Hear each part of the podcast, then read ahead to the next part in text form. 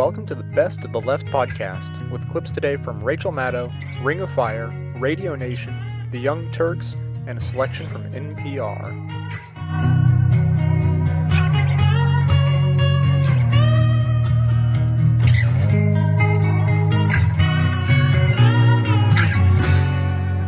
Ladies and gentlemen, wear sunscreen.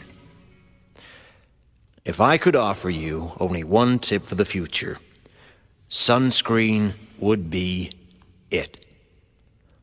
The long term benefits of sunscreen have been proved by scientists, whereas the rest of my advice has no basis more reliable than my own meandering experience. I will dispense this advice now.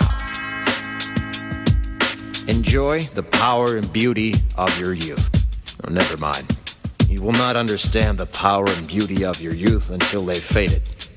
But trust me, in 20 years, you'll look back at photos of yourself and recall in a way you can't grasp now how much possibility lay before you and how fabulous you really looked. You are not as fat as you imagine. Don't worry about the future. Or worry, but know that worrying effective as trying to solve an algebra equation by chewing bubblegum. Secretary of State Condoleezza Rice received an honorary degree from Boston College and gave the commencement address yesterday. The many demonstrators against Condoleezza Rice were quiet but notable. Dozens of students and faculty members turned their backs and waved signs in protest. As we reported yesterday, one professor at Boston College actually resigned his post in protest of her being asked to come speak at the university, at the college. Some students wore armbands and stickers on their graduation gowns that read, not in my name, and at one point, a plane flew over the ceremony dragging a sign that said, Your war brings dishonor. Now, speaking of graduation protests, uh, our next guest definitely wins the Gumption Award here on the Rachel Maddow Show for this week. Jean Sarah Rowe is the new school student who stood up to address the graduating class at Madison Square Garden this past Friday. She took on John McCain, who had been invited to be the commencement speaker by Bob Kerrey, who's the president of the new school. Uh, Jean Rowe, thanks for being here. Thank you. Um, what did you say? Basically, what did you? Um, I know that you you threw out your original plan for what you were going to say, and you decided to s- address John McCain directly instead. What was the point of your remarks? Well, um, I discovered the night before I delivered the speech that John McCain, well, I had known for a few days at that point that John McCain was going to be giving the same speech at our school that he had given at Liberty University, Jerry Falwell's school, and also at Columbia University a few days earlier. And uh, so I had this idea that I should just look it up and see what he was about to say. And uh, I read his speech a couple times, and, and there were a lot of things in it that I took issue with. Um, namely, that he was using it as a platform speech for his views, especially about the Iraq War, but also that he spent a great deal of time talking about um, the arrogance of youth and closed-minded opinionatedness that young people often have. And I saw that especially as a direct attack on students who would undoubtedly be protesting the uh, senator's speech there, um, but wouldn't have a forum to really protest in a um, in any kind of coherent way. They'd probably be yelling from their seats. It would be clear that they were, but but they wouldn't have um, the ability to put very specific words to their To grievances. rebut him, yeah. Exactly. Yeah. So I, I realized I would be speaking right before the senator, and that I could take his speech point by point and kind of um, bring my views to the table and the views that I thought represented the majority of the student body and the faculty at the new school. Um, and so that's that's what I did. I spoke about um, my anti-war stance. I spoke about how youth opinions have value, and I also spoke a little bit to this idea of fear that he talked about that we have a common enemy to fear, and so Americans need to stick together. And certainly, we need to be able to argue as as in in a respectful way among one another about these issues, but um, it, it, it I think fear is the driving force behind our military actions in Iraq at this point that people have been driven into this into this this overwhelming and blinding fear of terrorism of of foreigners, this kind of thing. And so I just wanted to speak a little bit of caution towards that. You, you seem uh, not at all nervous right now. I know that you're a performer, you're a jazz singer. Yes, I am. Uh, and so you're comfortable with a microphone, obviously comfortable in front of people looking at you while you're talking and performing. but it must have, I mean, um, I, I gave a controversial graduation speech when I was in high school. Wow. Uh, which was, yeah, but it, it, John McCain wasn't there. And so it was like, it wasn't exactly taking on the same kind of dragons that you were taking on. It must have just been personally tough. Yeah, it was very, very difficult. And even just the, to come to the decision to make this very bold speech, which after I wrote it, I realized, I mean, I wrote it at 2 a.m. Mm-hmm. the day before. Um, after I wrote it, I, I realized just how powerful it could be. I certainly did not expect this, but, um, but I, I think I was, I was nervous and it took a lot of steps along the way, a lot of people's um, input to really bring me to the place where I felt like, okay, from yeah, your family and friends and family and friends, yeah. sure, sure, and um, you know, and I and I came to this place where yeah, I realized like, yes, this is these are not false signals coming from my conscience. This Yeah. is what I really have to do. Do you have anybody in your life who told you, don't do this, you don't want to step into this? Uh, I had one friend who who was remembering some words that I had spoken uh, probably a week prior, where I was saying, you know what, I'm not going to do anything crazy. John McCain is not going to ruin my graduation. There are other things I want to speak about. I'm going to just talk about this stuff, and that'll be the best way to deal with it. But I think I realized once, excuse me, once I saw um, just how deep the disappointment was and anger was among my fellow students and faculty members Mhm. that this really was a big thing and that I really did need to give voice to those disappointments because I was feeling them too. And he that by by giving this by New School asking him to give the speech, he had ruined your graduation, and so you were kind of salvaging it for people who were angered by his presence. right, there. and that that's how it really turned out.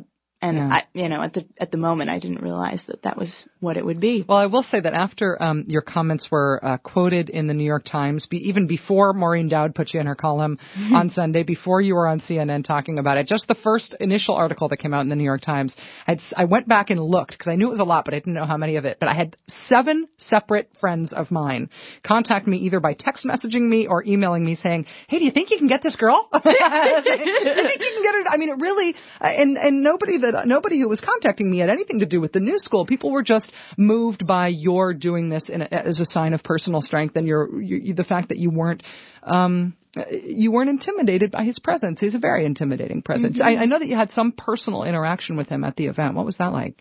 Um, I mean, it wasn't very extensive, but um, I did introduce introduce myself to him. Um, actually, at the urging of um, Laurie Anderson, who was one of the honored guests there. The Laurie Anderson. Right. Yeah. She's, she, for those of you in the radio audience who don't know, she's a performance artist and um, musician, visual artist. So um, I, I was I was I excited to see her, and Mhm. and I I said, you know, I kind of like to introduce myself to the senator, and she said, go on, you know, go do it.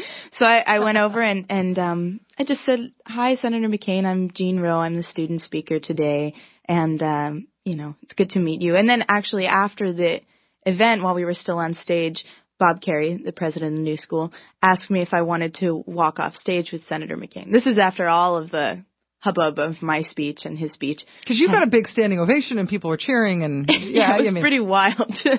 um, so I walked off stage with Senator McCain and kind of I took him by the arm, sort of, as we were walking off stage, and I said, "Man, I'm sorry, I just had to do it because it really was a huge deal, and I'm I'm not used to doing."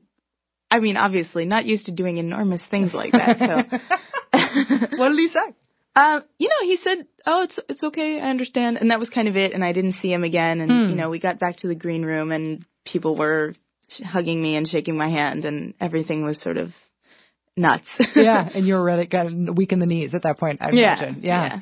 Well, I uh, since then, um, since this, since the event, which was on Friday, and again it was at Madison Square Garden, if you can imagine that, if you've uh, uh, want to kind of picture the scene. Uh, since then, a longtime aide to uh, to Senator McCain, uh, a guy who's actually written a bunch of books with him, um, posted a very long and I dare say catty and nasty little um, comment uh, in response to uh, your blog posting on Huffington Post about your experience. You wrote, you wrote about your experience. He posted a comment that Huffington Post then highlighted and reposted so everybody could see it. He called you uh, an idiot. He called you self-indulgent. He said you don't have one fraction of the character of John McCain. I um, was very surprised that somebody who is as politically experienced as John McCain, somebody running for president, would have somebody on his staff take such a public cheap shot like. That, that must have been a surprise.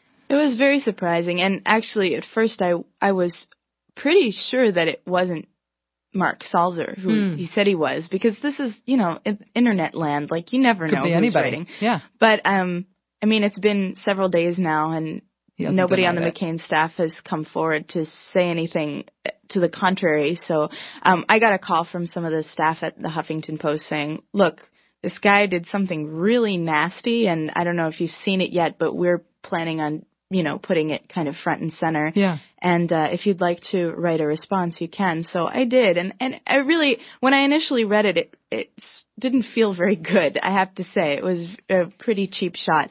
But I read it again and realized, you know, this man didn't really take the time to listen to what I had written, to hear my speech for what it was, and you know that goes completely contrary to what John McCain was talking about in his speech because one of the things he said was that we need to argue, we need to argue civilly.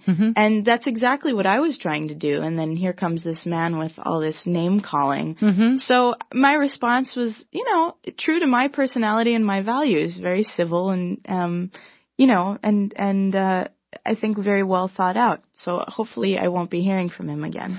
what was uh, I will say that what was really moving to me, and I think what was moving to a lot of people about this story was what you've what you've demonstrated even in the aftermath, which is that you were you you had your own strong ideas about the Iraq War, about Senator McCain being your commencement speaker, about the other things that you talked about. You engaged his ideas as he expressed them in his own speech. And you did both of those things and you took the ideas seriously and you took the argument seriously and you chose your words really carefully and you were so strong about it. And the way that you ended your piece, your response to this nasty little thing that Senator McCain's staffer posted online about you was just you, say, you just said, stop, please don't bully me anymore. Please stop trying to bully me. And that, to speak from that position of strength, uh, not only to engage with those ideas, but to do it with such poise and self-confidence, I think has really moved a lot of people. So thank you. Thank you.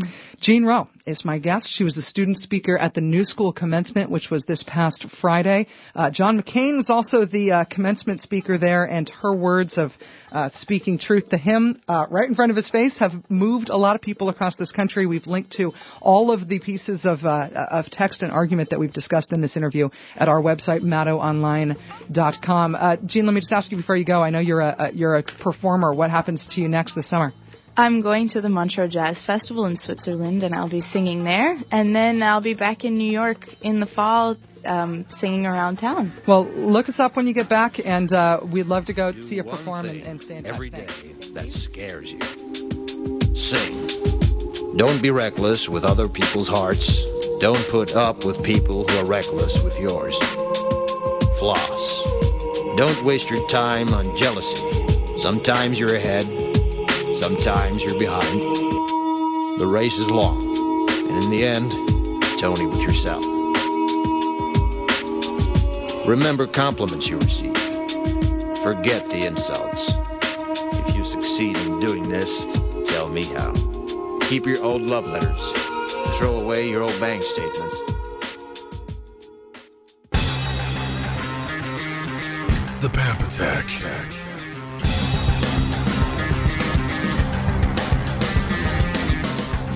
A few weeks ago, I was making myself suffer through one of those weekend talking head Politico shows where not too well known Republican congressmen appeared on camera with memorized spin points about the Iraqi disaster, the $8 trillion deficit disaster, the oil disaster, the FEMA disaster, or whatever the new Republican disaster of the week was. While I was watching those Republican George Bush apologists desperately struggle for words that give the impression that this Republican Congress and the cartoon character they call Commander in Chief really are hugely successful world leaders, I had a flashback of sorts. Not the kind of flashback I'd expect Rush Limbaugh to experience from the hallucinating effects of 20 Oxycontins a day, this was really more like a recall, a memory that dramatically helps develop and distill a sense of perspective. Because as I was watching these ridiculously lame politicos with a straight face try to justify wiretapping, torture, global warming, and oil industry thuggery, all a part of the new Republican agenda, by the way,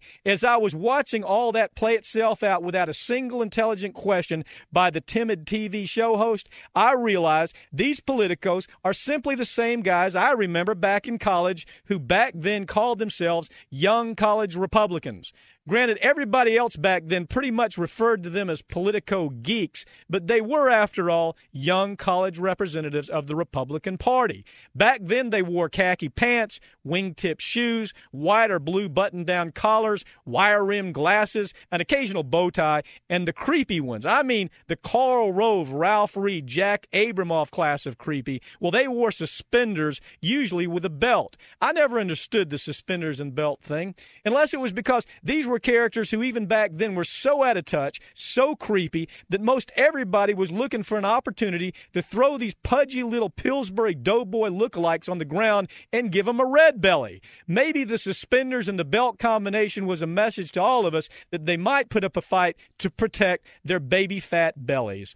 But all that was different about these talking head politicos that I was watching is that they were 30 years older. The braces were gone, the Oliver North haircut was modified a bit, but I was pretty sure that under those Brooks Brother jackets, they were still wearing suspenders.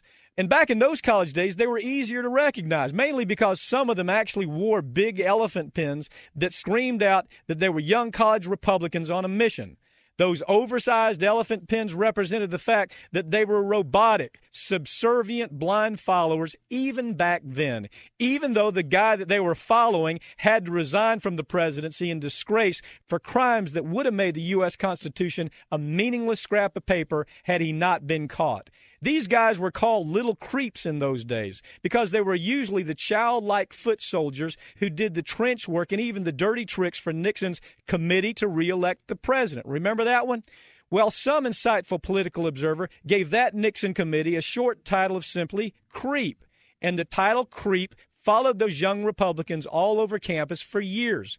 I say all over campus because when they didn't have a table set up next to the Hare Krishnas or the Moonies in the middle of campus, they were knocking on your dormitory doors, handing out literature that warned us that the Democrats stood for war, trillion dollar deficit spending, a weak dollar, unemployment, pork barrel politics, political corruption, corporate dominated government, decimation of our environment, and damn near everything else that today absolutely positively defines the spirit of the Republican Party. I remember one day one of those creeps stopped by my apartment. My roommate had the good sense to urge me not to let him in, but I figured I'd listen the same way you might listen to a Scientologist who wants you to join his local cult. After reading from his pamphlet a few minutes, he made the mistake of letting it slip that he was a huge ABBA fan and that I should go to the next ABBA concert. It was pretty much downhill from there as I rushed him to the door. And you know what? I feel good about the fact that I knew even then at that young age that I had no common ground with this 20 year Politico who revered Richard Nixon, dressed up like Tucker Carlson, and listened to damn ABBA albums. Frankly, most of us never took these junior creeps very seriously because we believed they would end up spending their lives as cult followers in places like Ghana or Bangladesh or Utah for that matter. Back then, their questioning, naive loyalty to their Nixon party really was a bit of a hoot to watch and listen to. You could, after all, walk away. You could ask them to leave. But I'd like you to spend some Saturday morning watching a few of those political talking head shows, and you'll probably focus on the same sick reality that I did. And that is that these guys hung in there for 30 years. They dressed themselves up a little differently. And today, they're not college campus creeps anymore. They're congressman creeps, and they're senator creeps, and they're TV commentator creeps. And you know what? The best we can do, at least until November, is change the channel. The Pap Attack on Air America Radio Network. Go to ringoffireradio.com or airamerica.radio.com for more info.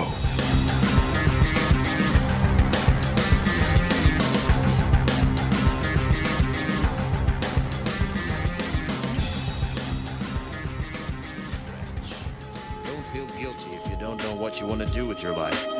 Most interesting people I know didn't know at 22 what they wanted to do with their lives. Some of the most interesting 40 year olds I know still don't. Get plenty of calcium. Be kind to your knees. You'll miss them when they're gone. Maybe you'll marry, maybe you won't. Maybe you'll have children, maybe you won't. Maybe you'll divorce at 40.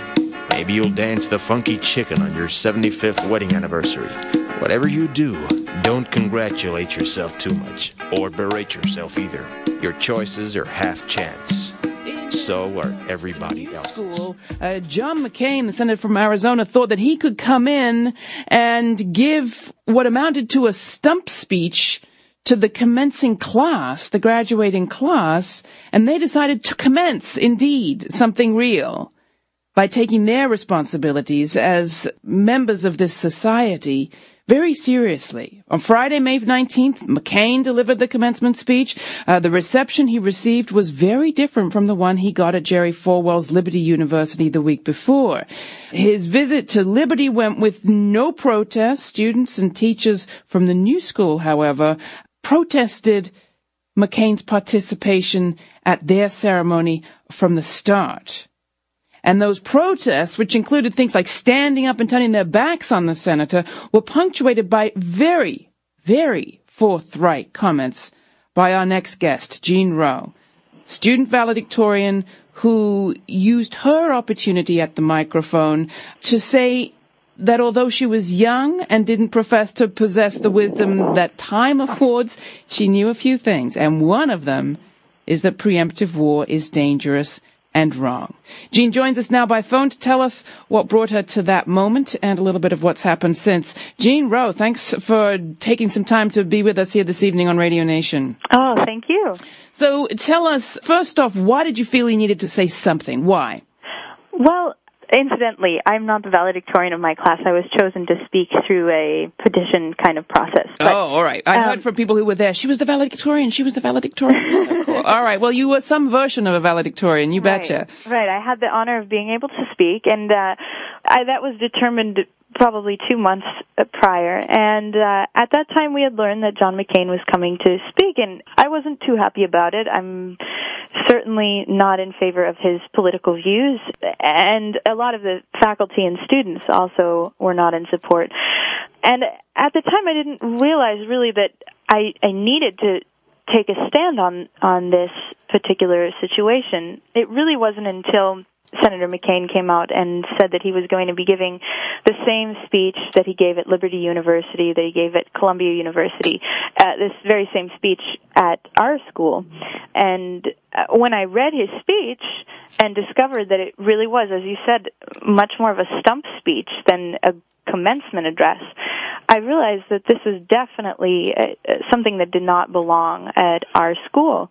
First of all, because the new school's history is one of an anti-war stance. It was formed with that in mind, and also because this was our big day, and here he was poised to give a speech about his life and about his position on the Iraq War. And he even began that speech, certainly as he began it at Liberty uh, University, by sort of putting down the optimism and idealism of the young. Right, and and I think that was the first thing that I really took issue with when I read it because I could see that his the purpose of that section of the speech was to devalue anything that might be said in dissent by any of the students. I guess the expectation was that students, uh, certainly as they were, shouting from their seats, standing up and turning their backs on him, doing these things that, that the students could do from their position of relative powerlessness sitting in the audience, I, I think it would would have been very easy without my words to be able to just dismiss those acts as childishness. And so I knew uh, in order to defend my fellow students who would be acting out in dissent that I had to say something about mm. that. Mm. Well, you, you did say something and you said it in a very responsible way in that you took a look at his speech and you went through it chapter and verse. He even called it sort of crib notes right. um, of his speech, but it was effective and he was left having to then get up and give the speech that you had just taken apart. Right. I, w- I was almost hoping that he would be able to alter it in some way, just eh, to respond to what I had done. But I guess I don't know. I mean, it it made my speech that much more effective that he didn't. Yeah. Well, the students and the, the faculty there. I mean, I think it's important to to uh, underscore that faculty too participated in the protest. Bob Kerrey, however, uh, Vietnam veteran like John McCain, maybe they're bonded there. Uh, former Democrat from Nebraska, Bob Kerrey had pretty dismissive words for those who stood and turned their backs, just suggesting they were uh, lacking in courage. What did he say to you? Well, I mean, he he made a statement to the entire audience that I had performed an act of bravery or something, but I found it pretty offensive that he did, as you said, dismiss the actions of the other students as something uh, lacking courage. Uh, there was a piece in the New York Times that quoted another student who was sitting in the audience at her own commencement who mentioned that had any of the other students been given a chance to speak as I did, many of them would have done exactly the same thing. And, you know, after the fact, we went back to the green room and, and Bob Kerrey shook my hand and me on uh, having delivered a good speech and I really don't know what he was thinking in his head. I'm sure he recognized that there would be some kind of aftermath that might not be so pleasant for him and I don't really know how that has panned out exactly but you know he he was certainly very cordial with me. Mm. And what about John McCain? well, actually right before we walked off the stage for the recessional Bob Kerrey came over to me and whispered to me asking if I would like to walk off the stage with John McCain. And I said, sure. And he said something like, oh, it'll, it would be a good thing. So, as the recessional music started, Bob led me over to where Senator McCain was seated, and I sort of took him by the arm. And uh, as we walked off, I just said, "I'm really sorry, but I had to do it." And because it, it really it really was so I love powerful it. and I, I love I, it. The student graduating student is trying to make the senator warmonger feel a little bit better. Well, yeah, I mean certainly it's it puts a different face on things, you know, I mean for much of my life I've definitely had my opinions about informed opinions about uh, politicians and, and what they've done, but it's a very different thing to speak directly to one of them and, and realize, you know, this person's a human being, this person has his own history, and um, so you know, as we walked off together, he, his response was like, "Oh, it's it's all right," you know, and something kind of like that. And then I really didn't see him again. He was sort of, you know, on to his next thing or whatever. Yeah, well, he maybe has learned something. Who knows? What about you? Have you learned anything? You think you might go into politics after this?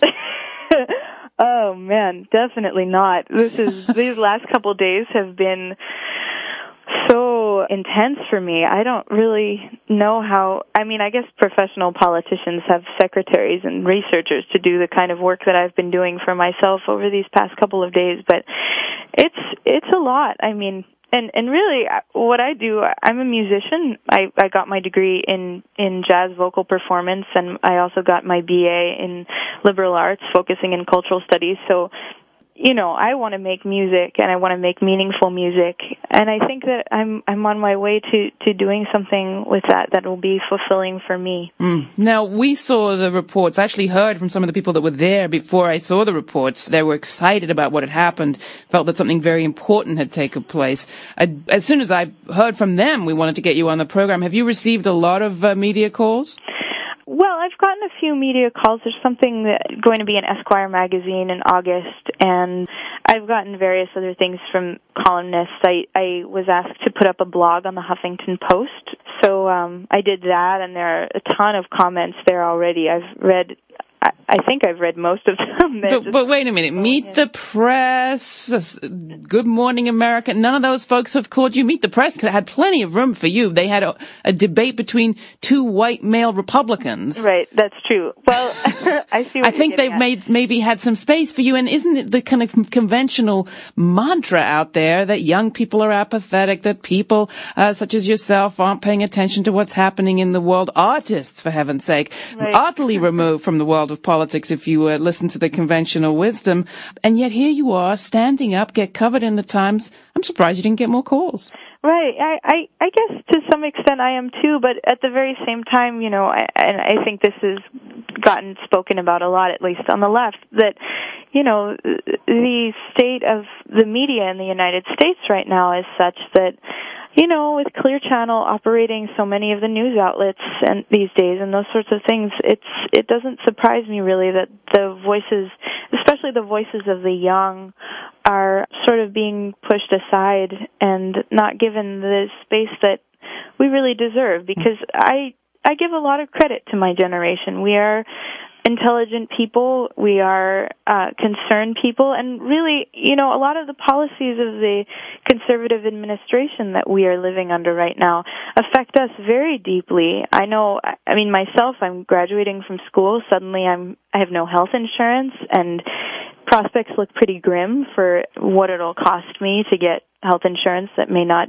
even be the greatest. You know, I you I have think a few you have a few debts, I bet. yeah, certainly. So all of these things combine to make our concerns really valid, and yet our voices, I think, are largely unheard. Yeah, you were the only group, young people were the only group in this most recent uh, tax package from the president who actually saw their taxes not cut but going up.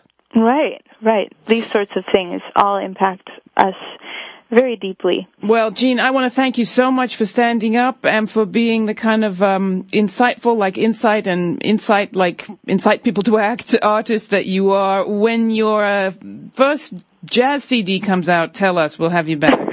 Thank you so much. All right, Jean Sarah Rowe, thank you so very much. New school graduate, one of two student commencement speakers who uh, spoke up Friday, May 19th and criticized John McCain using the platform of her graduation and that of her class to give uh, what Jean called a politicking stump speech at the Use it every way you can. Don't be afraid of it or what other people think of it. It's the greatest instrument you'll ever own. Dance. Even if you have nowhere to do it but in your own living room. Read the directions, even if you don't follow them. Do not read beauty magazines. They will only make you feel ugly. Brother and sister, together we'll make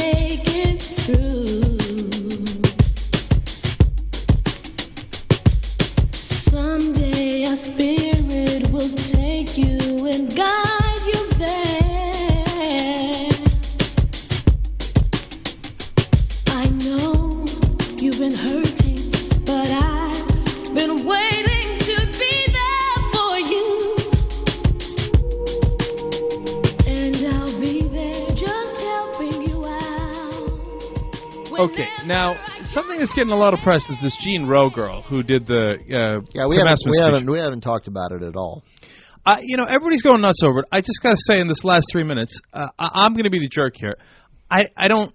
For those of you who don't know the story, McCain going to the new school, giving a commencement speech as he did at Liberty University, uh, got a lot of cackles and boos and stuff. And then uh, the speaker before him was the student speaker, Jean Rowe. She came out and she had read his speech uh, before uh, he delivered it because he delivered the same one at Liberty University, and for uh, did five points rebutting his speech or whatever, right?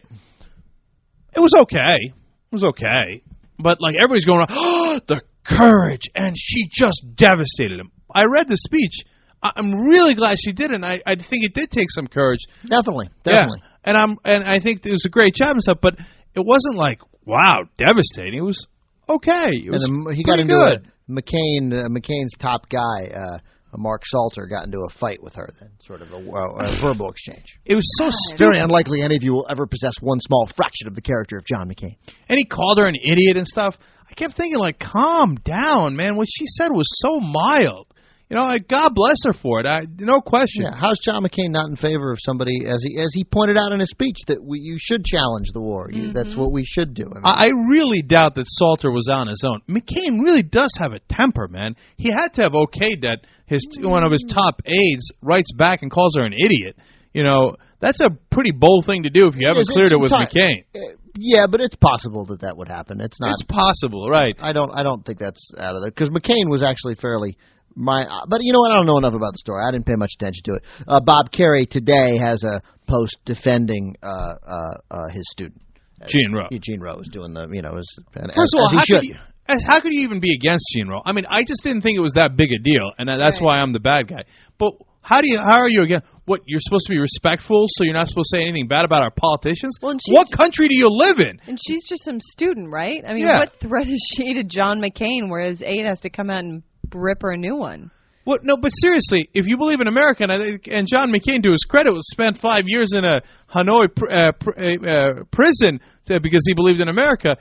If you can't criticize the politicians, who on God's green earth can you criticize? Of course, you can criticize the politicians. What? You can't do it at a commencement speech? I can't think of a better time to do it. He's given a political speech. You give one that's counter to that. Well, So, for the very fact of doing it alone, God bless Jean Rowe. And for the love of God, if you can't sort of uh, uh, uh, have a student protest at a graduation about a war that your country's in, what's the point of being in college? That's what college is all about. Get to know your parents. You never know when they'll be gone for good. Be nice to your siblings. They're your best link to your past and the people most likely to stick with you in the future. Understand that friends come and go, but with a precious few, you should hold on. Work hard to bridge the gaps in geography and lifestyle, because the older you get, the more you need the people you knew when you were young. Live in New York City once, but leave before it makes you hard. Live in Northern California once, but leave before it makes you soft. Travel. Accept certain inalienable truths. Prices will rise, politicians will philander, you too will get old. And when you do, you'll fantasize that when you were young, prices were reasonable, politicians were noble, and children respected their elders. Respect your elders. From Ithaca College in New York, Macalester College in Minnesota, the University of Miami, the Citadel in South Carolina, the University of California at Berkeley, and Tulane University in New Orleans. These student leaders have one thing in common they've got plenty of advice. If college has taught us anything, it is that the pursuit of knowledge never ends, it just gets more exciting. And this is where I'd like to take an issue with the real world. What does that even mean? If we weren't in the real world for the past four years, then where were we? I think college has a stigma attached to it that is supposed to be anything but real. But I contend that this is just as real as what awaits you when you leave here today. If the pursuit of knowledge never ends, then isn't this so called real world just an extension of college? If you have ever sat in one of those random 100 level classes in the basement of Dillingham and asked yourself, um, what am I doing here? The answer is simple knowledge. You were there for knowledge. And it is my sincere hope, and I'm sure the hope of all of your professors, especially the ones that taught those 100 level classes, that you take what you have learned and apply it sincerely to the rest of your life. Last but And certainly least, don't stop. the only there. way to learn to fly is first to take a fall. We fall when, despite our most fervent efforts, people won't or can't accept our ideas, when a project falls short of expectations, when we feel that we have made mistakes and let ourselves or others down. Falling is disappointing, embarrassing, and painful. But Macalester students aren't timid about taking falls, and they're not afraid of flying either. We have heard the would like musings of Maya Angelou, the humor of Ben Stein, the howls of Katrina, Wilma, and Rita, and the musical stylings of Patio Jam Thursdays. We have enjoyed wintry South Florida afternoons at the pool, the sweet taste of victory over Virginia Tech. We have witnessed history during the presidential debates, the power of voter mobilization on Election Day 2004, and the promise of forward and upward movement at a university that for many of us has been home these past four years. Tomorrow is a new day. Tomorrow, we will be asked to forego our lives as students in favor of being adults. We will be asked to save the world, both figuratively and literally, and we will because we can. Our prospects as civil servants, career professionals, and all around newsmakers are limitless, and I urge each of you to find your passion and live it. Like Ecclesiastes says, there is a time for everything. This is your time to live your dream. We've We learned to be accountable for ourselves here, and and I can't others. think of a better Through daily formations, mandatory events, and inspections, we are always faced with the task of being accountable, not only for our actions, but of the actions of others as well. We've been trained to have no excuses for our mistakes and promptly fix our errors. When it comes down to it, when a cadet messes up and gets punished, he knows he deserved it. Accountability was one of the most important lessons in leadership the Citadel has taught us. Leadership is a daily part of life at the Citadel. We live and breathe leadership. We as a class have never been scared to take command. We're not intimidated by the challenge of taking control of a difficult situation.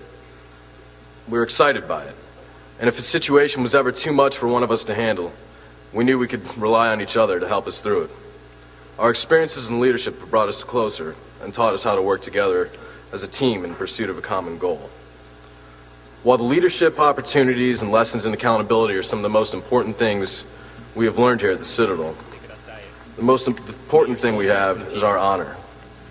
Our honor is what It's the duty us. of those of us who have been blessed with life to go to on Citadel, living, the honor was a scare. but not just to live quietly. It is our duty to live loudly and fiercely. To graduate from a great university such as ours and fail to gain compassion for your fellow man would be a great failure indeed.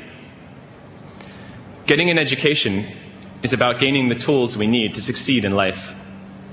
The greatest tool that I've gained from my time here is perspective the desire to learn from people different from myself and to attempt to see the world through their eyes.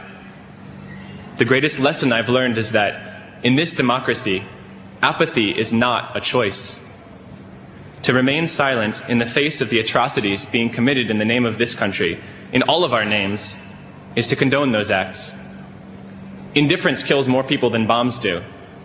If you don't believe me, ask the people of Rwanda. Our time at Berkeley has given us the knowledge we need to change the world, not through violence, but intelligently, peacefully.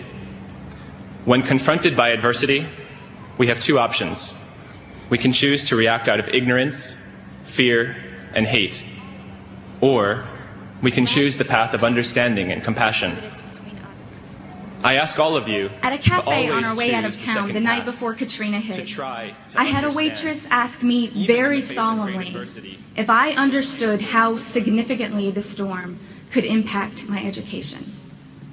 At the time, I laughed. I had been through, what, four storms during my five years at Tulane, and none of them had ever impacted my education before. But now that I'm here, nine months after that cafe, five years after those recruiting brochures, I can honestly say that it was not the effects of the storm that have had the most significant impact on my education. It has been the culture, the spirit, and the strength of the city and the institution that endured it that have had the most impact on the things I've learned. And on our graduation day, it is important to note that even though the past year has changed all of our lives, it has not changed them nearly as much as having made the decision to attend Tulane.